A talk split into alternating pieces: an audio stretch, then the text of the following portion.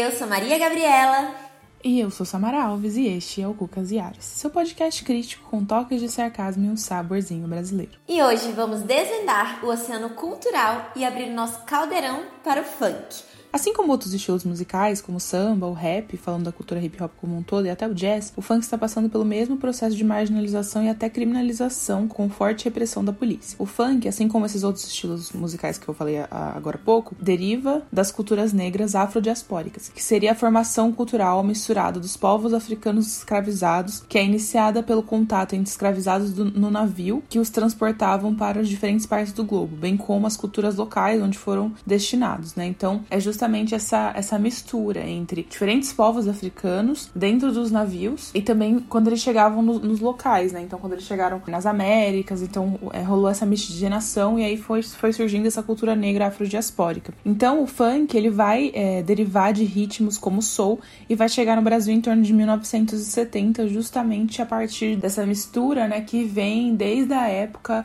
da escravidão. Assim como o funk, assim como é o caso do rap, as músicas são feitas pela e para a periferia periferia, bem como as maiorias se limitavam aos espaços dos bailes. Porém, a partir dos anos 2000, o funk se popularizou no Brasil de uma forma estrondosa, deixando se limitar apenas ao espaço e ao público da periferia para aparecer em diferentes espaços frequentados pela classe média, classe alta. Nessa época, a Tati Quebra-Barraca e o Bonde do Tigrão, apesar de não terem começado nesse momento, tomam o Brasil e trazem o funk para todos os espaços. O funk ele não é e não deve ser entendido como algo estático e único, assim como outros estilos musicais apresentam várias vertentes e até mesmo várias formas de enxergar suas potencialidades, como acontece com o rap, que não deve ser entendido como apenas uma música de protesto. Dessa forma, o primeiro e mais conhecido é o funk carioca, que é o local do seu início. Daí tem o funk ostentação, o funk consciente, que é uma forma de protesto, uma forma de manifestação. Mas também existe o funk em conjunto com outros gêneros. Assim como o rap é um grande aliado do samba, o funk também tem outros estilos que se misturaram com ele, como é o caso do pop,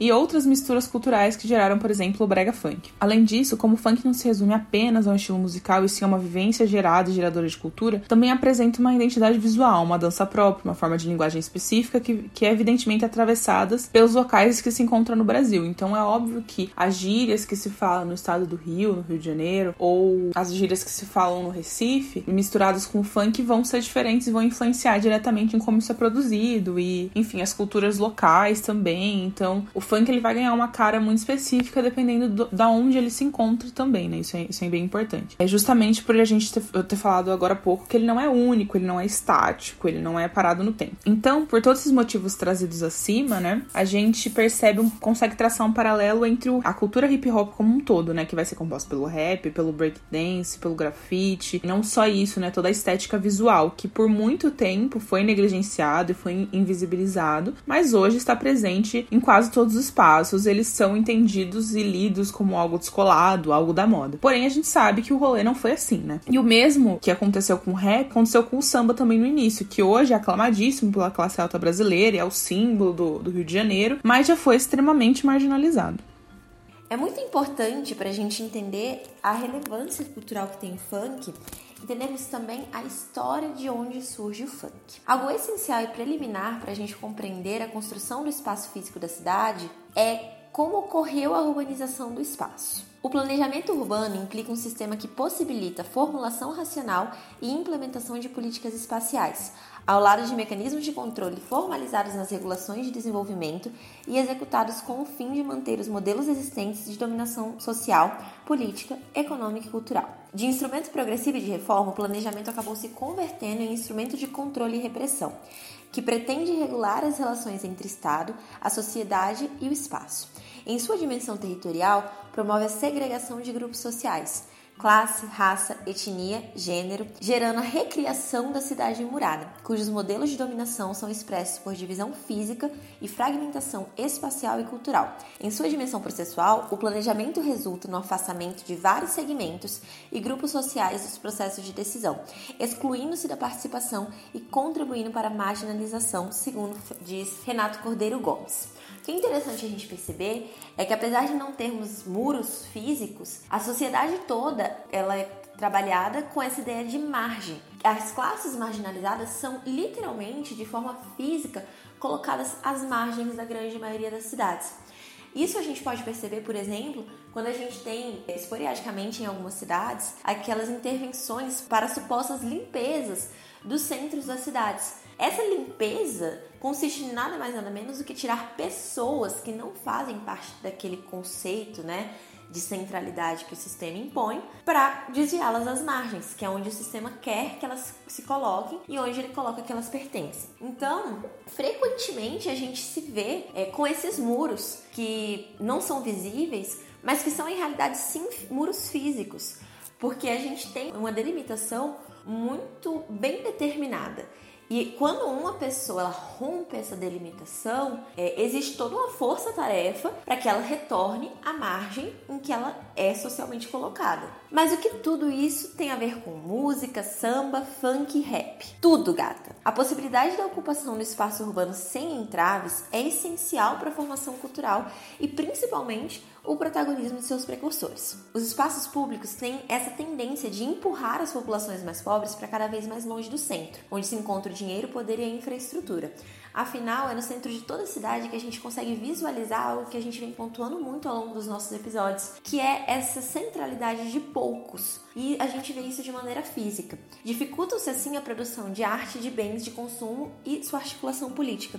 A gente falou disso bastante no nosso episódio de pluralidade linguística, sobre o quanto é, o sistema tem marginalizado formas de cultura, formas de conhecimento que não são formais, para cada vez essas formas sejam encarceradas aquela população mínima, né, que detém esse poder e acaba negligenciando as demais manifestações. Remete-se, de certa maneira, à sociedade disciplinar de que fala Foucault.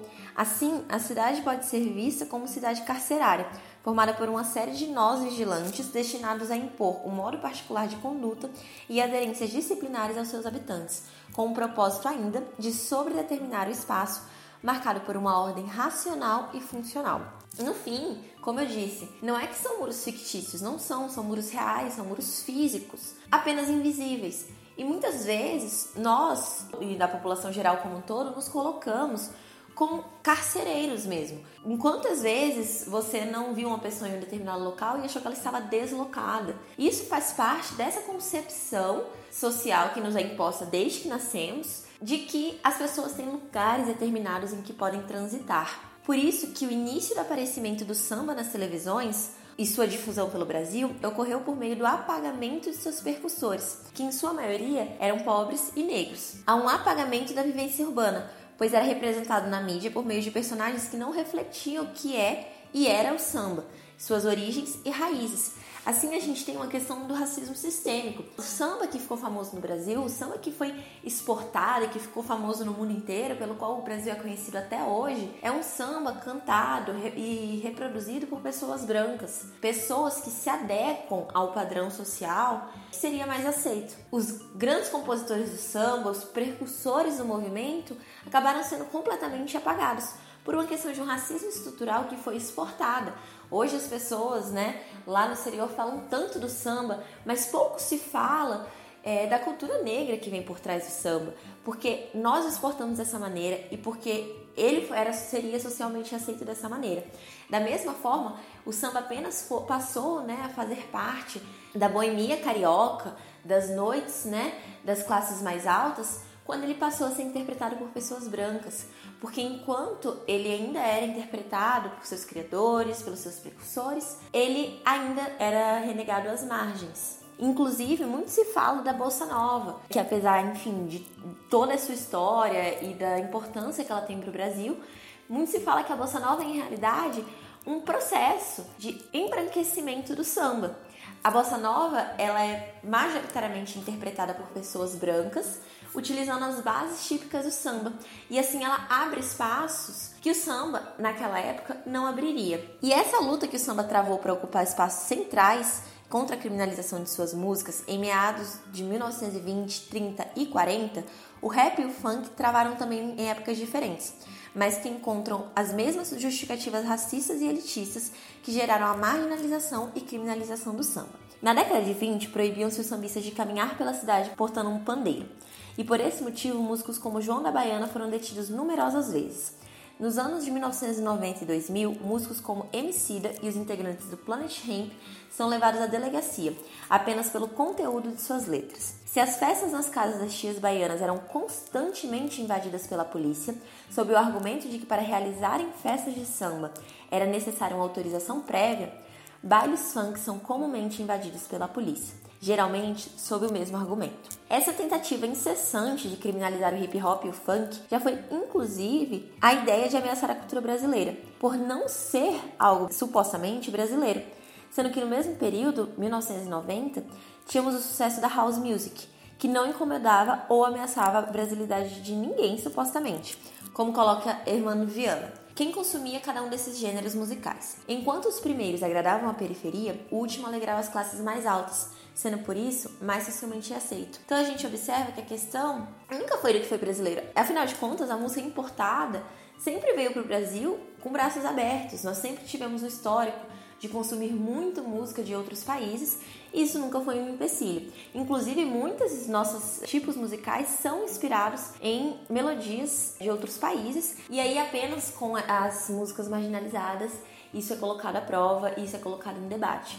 É uma música que surge no Brasil, um ritmo que surge no Brasil, com expressão completamente brasileira e tipicamente brasileira, pela sua formação e pelo próprio histórico, é colocado a xeque por causa de sua inspiração, quando carrega em si muito mais brasilidade que tantos outros ritmos que sempre fizeram sucesso no nosso país.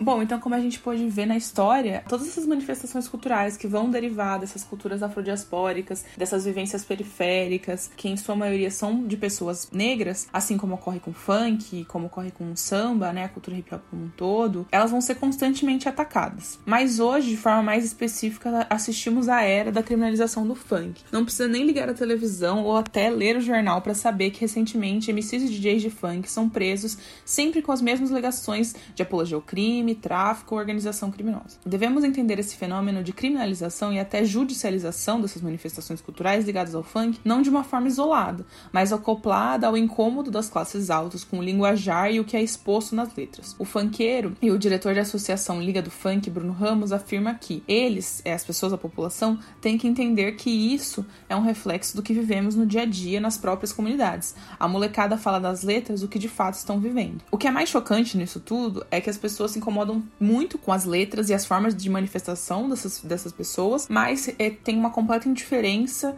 e até um repúdio em enxergar a realidade vivenciada por milhares de brasileiros. É evidenciado que as concepções das pessoas quanto ao funk, funkeiros e os bailes não surgiram dissociadas ou independentes das mídias. A construção da demonização e a marginalização que se justifica a tentativa de criminalização do funk está diretamente ligada à imprensa, que queria encontrar um culpado para problemas urbanos, principalmente associados à segurança pública. Então, é justamente o que a gente está falando aqui desde o começo, né? Há uma marginalização de um movimento, né? O movimento do funk, o movimento do rap, o movimento do samba, assim como foram mais atacados ao longo da história em outros momentos. Isso não quer dizer que, é, que não são hoje, mas é, há essa tentativa de ligar isso a problemas urbanos, né? Seria a criminalidade, como, eu, como a gente já tinha falado, o tráfico. No livro Preso na Gaiola, a criminalização do funk carioca nas páginas do Jornal do Brasil, de 1990 a 1999, da Juliana Bragança, que é uma historiadora, ela vai pesquisar sobre o tema na sua dissertação de mestrado e ela vai fazer uma curadoria desse assunto na imprensa. E aí ela vai concluir que o número das matérias que falam do funk de uma forma negativa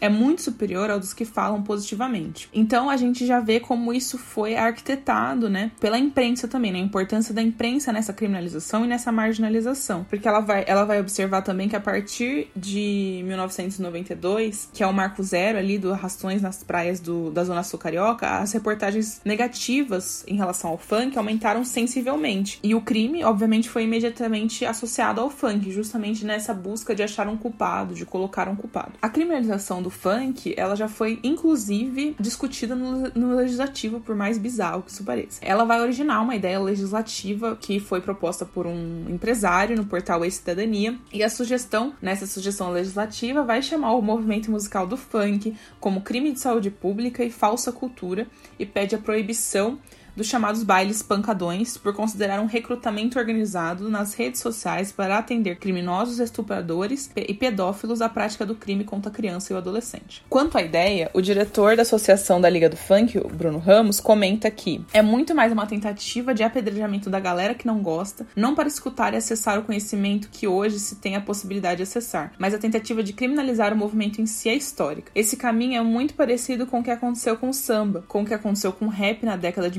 1990. Até o jazz passou por isso. Na década de 1920, a lei da vadiagem proibia qualquer um que fazia batuque na rua. Isso se parece muito com a lei antipancadão. O que está acontecendo hoje é a crítica ao movimento funk, é, pela questão da linguagem. Para ele, falta no poder pessoas que estejam dispostas e abertas a entender o que é o funk, trazer essa discussão para além de enxergá-los apenas pelos bailes ou algo restrito a periferias. E ele diz: as festas têm que ser tratadas como a cereja do bolo. A nossa preocupação como Liga do Funk é trazer a disputa do imaginário, educar a molecada, explicar a importância do movimento e da, da vulnerabilidade dos nossos jovens, discutir as questões étnico-raciais, a pauta das mulheres, da saúde e a redução de danos. Destaca, por fim, a tentativa constante da indústria em embranquecer o funk, como ocorreu com o samba, e dar palco apenas para vertentes como pop, funk ou ostentação. O racismo na sociedade é tão eficaz que até para discutir essas questões é muito complicado, mas essa tentativa de embranquecimento do próprio movimento é muito perceptível. Até pelos artistas que estão tomando projeção e precisam se enquadrar nos formatos e padrões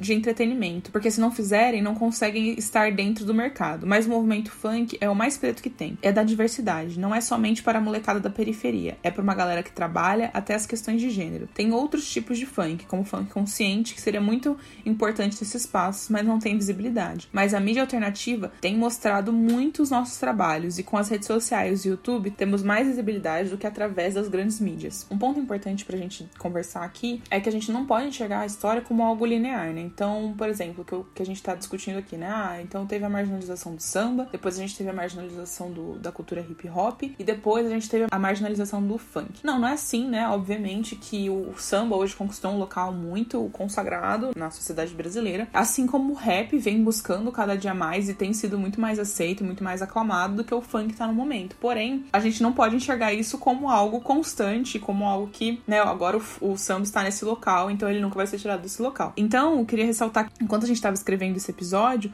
o Martinho da Vila, que é sambista, foi questionado durante uma entrevista no Roda Viva por Vera Magalhães quanto ao envolvimento e ligação das escolas de samba ao tráfico e milícias. Ou seja, ainda que percebemos uma tendência a colocar o rap e o funk nesse lugar na atualidade, o samba não está alheio a isso, até porque a história não é linear, como eu já falei. Mas a questão a ser pensada e questionada aqui é porque uma jornalista está perguntando sobre milícia para um artista na mesma época que somos governados pela família Bolsonaro. E mais, porque essas perguntas não foram dirigidas ao, ao ou a tantos outros que já estiveram no programa. Um caso emblemático para o Brasil, muito recente e que, enfim, demonstra tudo isso que a gente tem falado nesse episódio, é o caso do Renan da Penha. Renan da Penha é um DJ de funk, podemos dizer que ele é um grande nome no funk carioca, que nos últimos anos ficou conhecido no Brasil inteiro.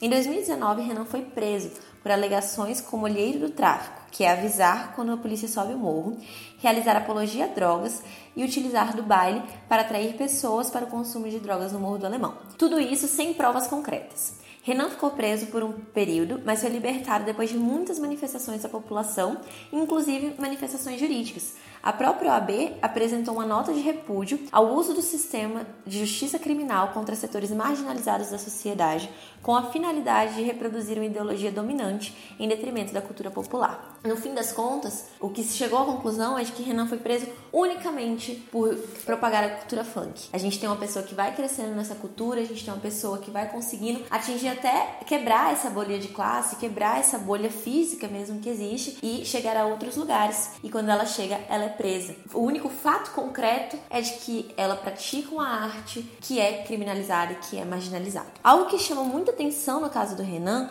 assim como de muitos outros, é o fato do funk, enquanto produzido da e para a periferia, ser lido como algo reprovável ou incompatível com a cultura brasileira, colocando todo esse arcabouço do funk, como já colocamos, não se resume à música, à margem da cultura dominante ou à cultura de verdade. Quanto a isso, o Diogo Fernandes Gradim, que é membro do ICP, Instituto de Ciências Penais e advogado, entende que o ocorrido relaciona-se com a criminologia cultural, parte da ideia de que há uma cultura tida por dominantes e subculturas que interagem com essa última, de forma harmônica e ou conflituosa. As classificações como cultura e subcultura são feitas não pelo seu valor, mas pelo incentivo ou combate que recebem da elite.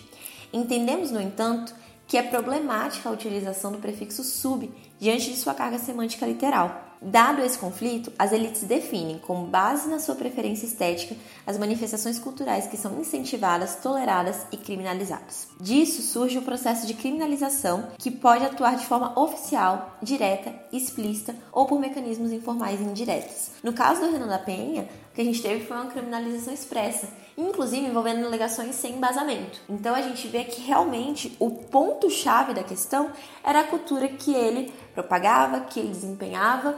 Parece até loucura a gente pensar que isso aconteceu recentemente, em um tempo que se fala tanto sobre liberdade de expressão. É que mesmo essa liberdade de expressão parece ser mitigada.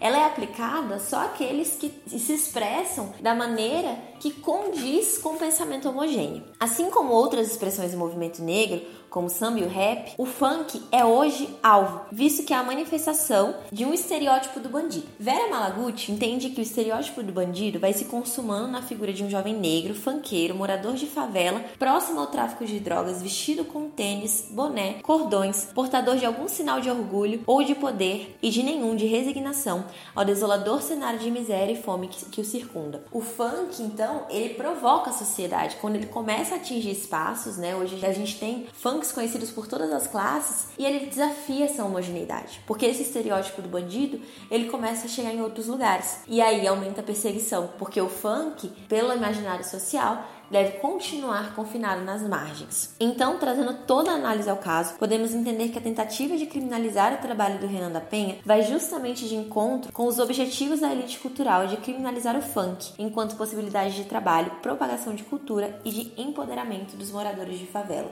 Quando o funk sobe, a gente não está falando só de uma música que está fazendo sucesso ou de uma pessoa que está atingindo sucesso por meio dessa música. A gente está falando de uma cultura que está chegando em lugares em que a sociedade não quer que ela chegue, de uma cultura que está sendo vista por pessoas que a sociedade não queria que vissem. Isso é essencial para que a gente consiga desmontar alguns dos tabus, alguns dos estereótipos que a gente ainda tem na sociedade. A partir das ditas provas recolhidas durante a investigação, é evidente que há distorção de realidade, uma vez que dizem que o Renan age em prol do tráfico ao avisar a chegada de policiais, mas na verdade, como destaca Diogo, há a criminalização das estratégias de sobrevivência dos moradores da região, que rotineiramente perdem moradores em tiroteios nos locais em que as operações são feitas. O que eles chamam de evidência muitas muitas vezes é uma tática de proteção. Porque, como a gente já falou lá atrás no nosso episódio de pluralismo jurídico, muitas vezes a ideia é de que a lei só chega para machucar, a lei só chega para matar. A polícia só sobe o morro para matar mais um deles. Então eles precisam se proteger. O que a gente tem ali não é uma evidência, muito mais é um indício de tentativa de sobrevivência.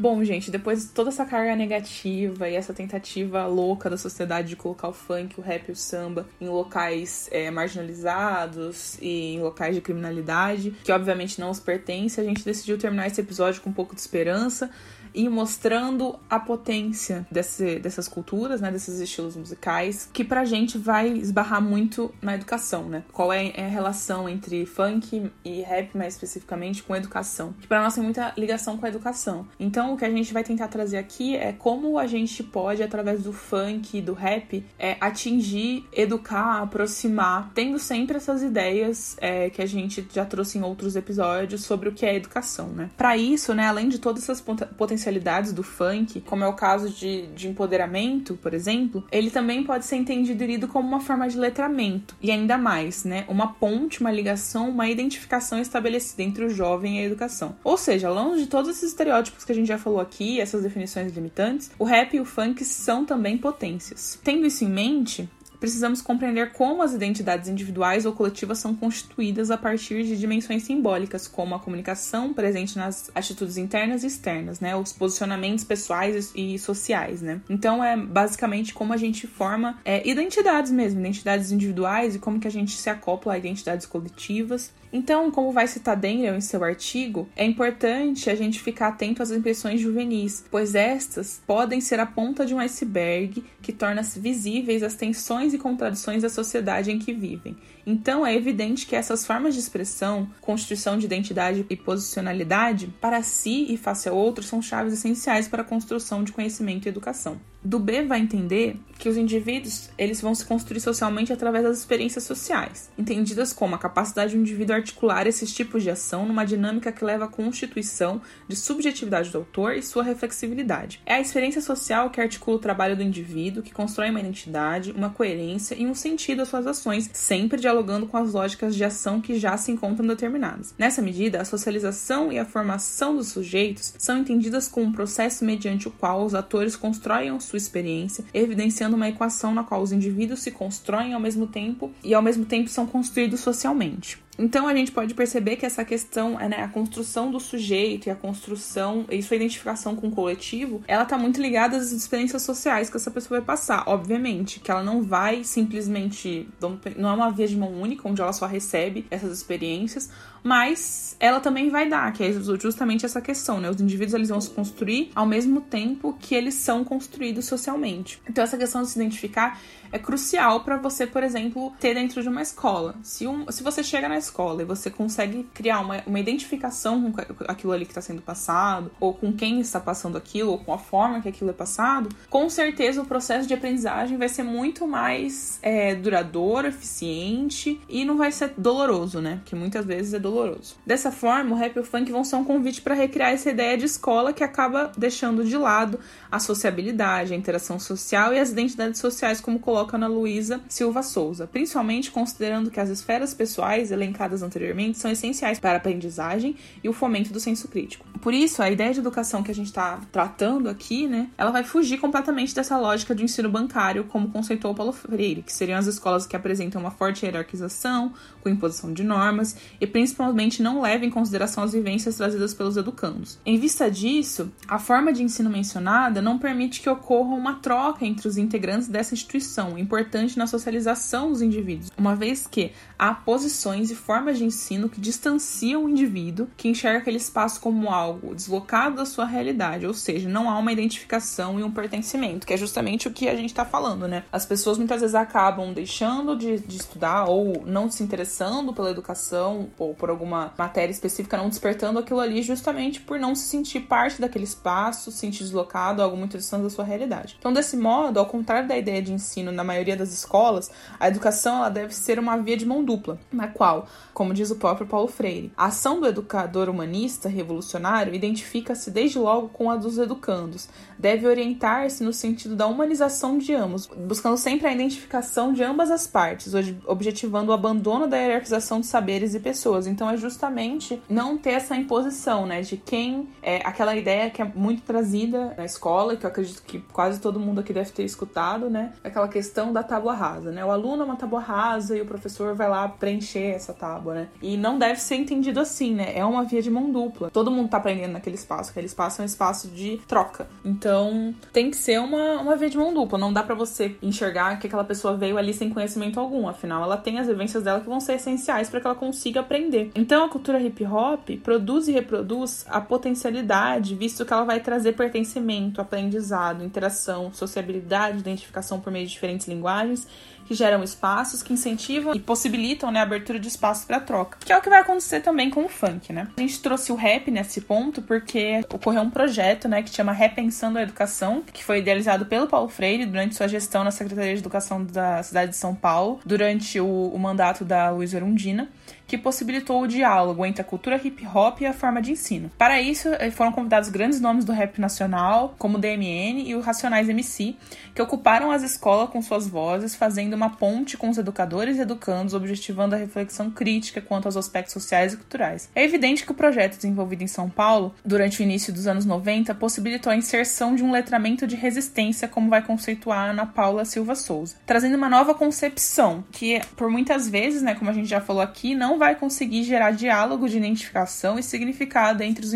entre os diferentes interlocutores dentro de uma escola. E isso pode ser apontado como a causa do afastamento, abandono e desinteresse pela circulação de informações no espaço escolar. Nesse sentido, como vai colocar o próprio Paulo Freire, uma das tarefas mais importantes na prática educativa crítica é proporcionar as condições em que os educandos, em suas relações uns com os outros e todos com prof o professor ou a professora, ensaiam a experiência profunda de assumir-se. Assumir-se como um ser social histórico, como um ser pensante, comunicante, transformador, criador, realizador de sonhos e capaz de ter raiva porque é capaz de amar. Eu acho muito bonita essa frase, eu acho que é, é muito isso, né? A escola tá ali, tem um papel muito fundamental no desenvolvimento do senso crítico e a gente percebe que a, a forma como ela está colocada hoje, ela não cumpre esse papel de formação de senso crítico, ela não gera identificação, tudo que a gente já falou aqui, né? Ela gera muito mais afastamento do que conexão, que não deveria acontecer. O rap e o funk são dentro né, de todas as suas potencialidades, das suas diferentes formas de linguagem possibilitam e abrem portas para que a escola consiga se reinventar e consiga gerar essa comunicação e essa comunicação de troca. É, esses elos, né, justamente para essa questão que o Paulo Freire traz, que é essa experiência de assumir-se, né? Eu acho que isso é muito importante, isso é muito caro e é uma coisa que não é ensinado nas escolas. Não é que é ensinado, né? Na verdade, ele não é estimulado. Ali você vai, você pega um caderno, você anota o professor tá falando e você vai embora. Muitas vezes você tem medo de falar em sala de aula. Isso não é, uma, é um espaço interessante para educação, essa educação que o Paulo Freire propõe, que é um exemplo mundial, né? Então, dessa forma, a busca por uma educação narrada e pensada por Paulo e Elza Freire,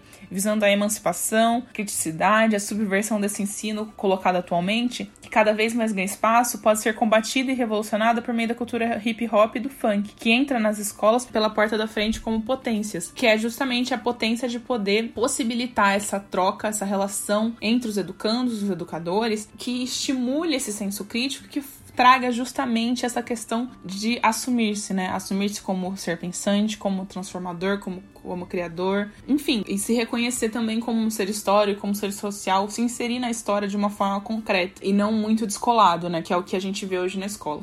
Eu acho que também é muito importante a gente pontuar dentro disso que uma das críticas que é muito feita ao funk é a questão da linguagem utilizada, seja pelos léxicos eróticos, seja pelas gírias. Muito se fala que música não pode ser feita daquele jeito ou que aquilo não é música para se ouvir, que aquela letra não tem conteúdo. O funk, por meio da sua linguagem, por meio do uso dos seus léxicos, em realidade é uma provocação a essa massa hegemônica. Eles tentaram encarcerar o uso dessas palavras, o uso dessa expressão, essa forma de se comunicar às margens. Eles tentaram dizer que aquilo não era uma forma de se comunicar. E o que o funk faz é trazer isso e mostrar que é possível fazer cultura com o conhecimento que se tem. Que o conhecimento, ele não vai vir só dos livros, só da escola. O conhecimento popular, ele vem da rua. E se a gente acredita em cultura, o que a gente tem de mais rico tá aí fora. E o funk, ele traz isso. Então, muitas dessas críticas, né, que às vezes são feitas por pessoas que sequer pararam para pensar nisso, são na verdade embasadas em questões hegemônicas que seguem prevalecendo. E se vocês gostaram gostaram do episódio de hoje e querem saber mais, a nossa indicação é Cultura Negra e Sobrevivência, Samba Rap, Funk e Racismo Sintomático, de Isadora Almeida Rodrigues Ronieri Menezes, DJ Renan e a Criminalização do Funk, uma análise sobre a perspectiva da criminologia cultural, disponível no site Justificando, o Rap e o Funk na Socialização da Juventude, de Juarez Dairel, o Rap e a Educação, Quando Aprender Faz Sentido, de Flávio Eduardo Assis e Stephanie Haste, e o hit do ano, O Peso da Luta, luta do MC Rariel, MC Don Juan, MC Kevin e afins. Então é isso, pessoal. Beijos, durmam com essa, durmam com muito funk e até o próximo Cucas e Aras.